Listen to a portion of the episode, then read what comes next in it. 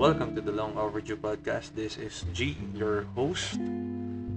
So, this is our first episode, first ever episode na nakakatuwa, nakatutuwa. Kasi, tagal ko nang pinaplanong gumawa ng podcast and gumawa ng uh, mag-create ng mga stories and share yung mga stories para na tingin ko somehow is makakatulong din or makaka-inspire to other people's could give them laugh could give them lessons and could, them, could give them insights on how we live our life. So bakit long overdue? Kasi around 2017 2018 gustong gusto ko nang gumawa ng podcast. Kasi parang saya ako madaldal din ako yung mga tipong kapag nasa lunch ka or nakipag-inuman ka sa mga kaibigan mo masarap yung mga kwentuhan nyo you want to have a memory of those um, conversations with a friend or with your girlfriend or your loved one na tingin mo is makaka-inspire ng ibang tao. Ganyan, diba? Tingin mo may lesson out of it. So, for this episode, um, we'll be talking about my year with motorcycling. So, medyo bago pa lang din ako sa pagbumotor. Isa ako sa mga uh, naging rider dahil sa pandemic. So, I bought a motorcycle last June 2020. It was an Honda Airblade 150. Tuwan-tuwa ako doon kasi ang forma niya, ang ganda niya, and for a budget na ganun kaliit is meron ka ng front ABS. So, basically dati ang may ABS lang nun is yung Honda, ay Yamaha Aerox, si NMAX. Yan yung mga staple talaga sa mga ABS sa mga small displacement motorcycles. So, nung nakita ko si Honda Airblade, sabi ko, shit, sobrang ganda nito. So, hindi naman ako nagsisisi kasi first and foremost, matipid siya. May additional safety. May gastang sa gitna hindi mo na kailangan tumayo para magpagas. so kahit ako po up, pindutin mo lang yung gas cap, bubukas na siya, nakapag-fill up ka na, tapos maluwag yung seat uh, compartment niya. So, kasya yung half-face helmet. But in my case, since medyo malaki yung ulo ko, eh, hindi siya kasya. So, I bought a top box para lagayan ng gamit for deliveries, mga pamasok sa sa office, andun yung uh, bags ko kapag lalabas ako, doon ko ilalagay yung yung helmet ko. Isa sa mga nakakatuwang bagay or nakaka-addict na bagay sa pagmumotor is yung mga accessories. So, medyo lason yun eh. May mga nag-o-offer ng mga ganito, step grill, floor matting, top box, auxiliary lamps. So, inunti-unti ko yun. So, first, I bought a floor mat sa apakan para hindi masyado magasgas yung apakan. May protection ka. Then, I bought a top box because at that time we were having a sideline of selling um, seafoods. So, every Saturday or Sunday, uh, nagagamit ko siya. It was a 40 liter SEC top box. Laking tulong nun na ilang kilo yung nailalagay ko dun sa top box. And, uh, may icebox pa ako na naka-tape or nakatali sa pillion seat. Mga ganun. The next one naman is nilagyan ko na auxiliary, auxiliary lamp kasi uh, yung let's face it, yung LED lamps medyo hindi siya ganun ka-bright when riding at night. So, malaking tulong din yung auxiliary lamp basta compliant naman sa LTO standards. Unti-unti, after a few months, nagpalit naman ako ng exhaust. Bumili ako ng kay Zero One Moto ng Villain, though ah, gusto ko nang balik to, to stock kasi ah, nasa, nagsasawa na ako sa ingay. Nasasawa na ako sa ingay. So, I might change back to stock. Uh, pagdating naman of few thousands kilometers, may nakita akong CVT uh, na nag-tune ng CVT, which is speed tuner. So, nagpa-complete set ako ng uh, speed tuner. So, gumanda yung takbo ng motor ko, nawala yung dragging na tinatawag nila. Mas lumiksik. Ganun. Though, the, uh, yung down drawback naman niya is mas mapapagastos ka sa gas. Though, I'm still clocking at around 40 kilometers per liter. So, tipid pa rin. Di ba? Tipid pa rin. Bumabiyahe ka at a long, yung sa mga long rides, mas tipid siya kasi mas stable yung pag-throttle mo eh. Di ba? Unlike city driving na lalo pag traffic throttle, throttle, throttle, throttle brake, throttle brake. So, okay din. And masaya rin ako sa nangyari dito. So, simula na nakabili ako motor, uh, nag-invest ako dun sa pagbabasa, pagpanonood ng mga YouTube videos about uh, safety riding. So, may lisensya naman ako beforehand. Marunong na rin naman ako mag-scooter pero iba pa rin yung uh, knowledge pagdating sa daan. Also, nag uh, driving lessons naman ako.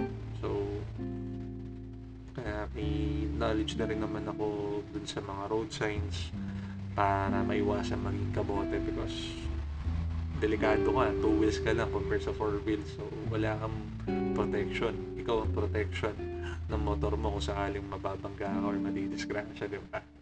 Kaya, kaya yun yung uh, isa sa essential doon. Safety driving, uh, defensive driving ka dapat, know the road signs, know the stoplights, di ba? Huwag ka masyadong bira ng bira sa mga uh, public roads. Disiplina lang din talaga. Disiplina lang din talaga. Tapos, isa pa sa mga naging lason para sa akin is yung mga riding jerseys. Dagdag forma lang din. Pero, yun, most of it, dagdag forma lang, bibili ako ng imprint customs. Ang ganda ng mga designs nila, ang ganda ng tela. Tapos, si Daily Grind, Team Manila, nag-release din ng riding jersey. Ang gaganda rin. Bumili rin ako. Yun, yung mga pinang-araw-araw ko pag may pagpapasok sa office, bagong company. Uh, nagka-riding jersey ako, then sa office na rin ako nagpapalit ng uh, corporate clothes. Okay, for what I've learned with motorcycling is it's such a wonderful world. Ang saya niya. May nandun yung camaraderie. Whenever I join a Facebook group, pag may mga questions yung uh, a user, some people tend to help din talaga.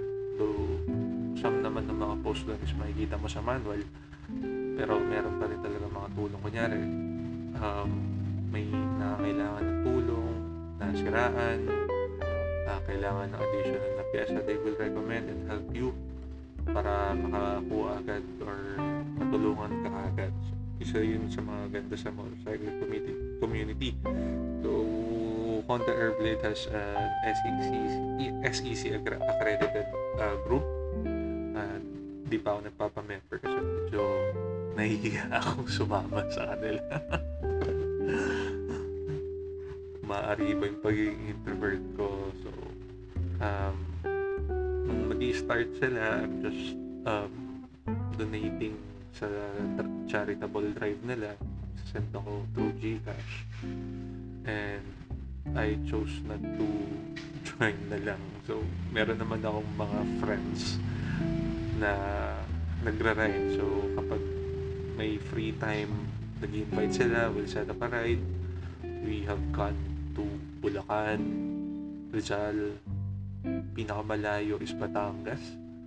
We clock around, 300 kilometers back and forth time na yun. Sobrang nakakapagod. Pero sobrang saya niya kasi yung tanawin na hindi hindi basta-basta napapasok ng mga kotse. Iba rin eh. Tapos yung pagaspas ng hangin habang nagra-ride ka. Yun. So, yun, kapag nagra-ride ka, you should have uh, ample amount of rest bago ka mag-ride kasi mapapasapa ka rin talaga maaga yung call time sabihin around 5 a.m. take off na kayo or 3 a.m. para hindi kayo masyadong abutan ng traffic at dami ng tao dahil since may pandemic pa rin hindi pa kami fully vaccinated at that time as we have to take certain measures then whenever we go on a ride and pag nagra-ride kami hindi naman kami marami. It's just normally less than 10 lang din kami. Uh, may high school friend invited me to join their ride. And ayun napasama na ako sa Facebook chat nila. Hopefully sana makarami pa tayo ng ride dun sa Facebook group ko. Masaya masaya siya. Kasi hindi siya iba yung adrenaline mo eh. Kumbaga whenever you're riding a straight road or twisties kapag nakakita ka ng ibang tanawin yun. Yung high mo sa pag-ride hindi iba eh. Iba rin talaga. Tapos you have to get you get to explore yung foods.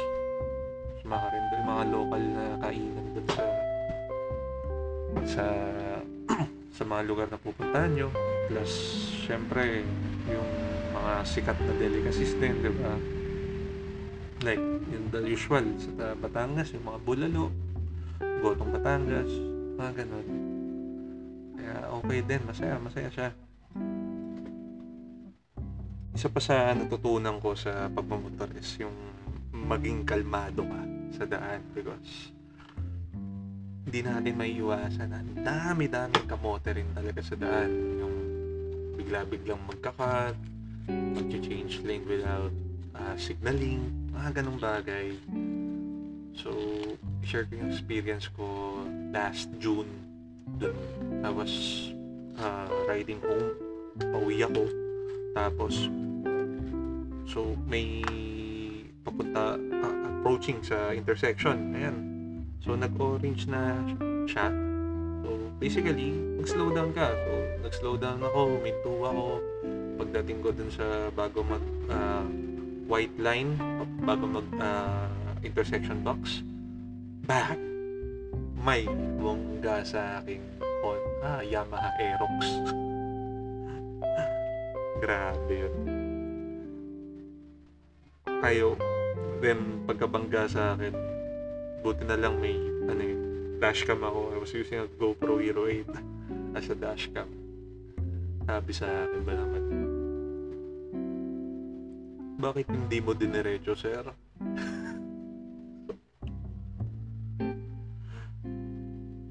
At that time parang tara gilid na lang tayo.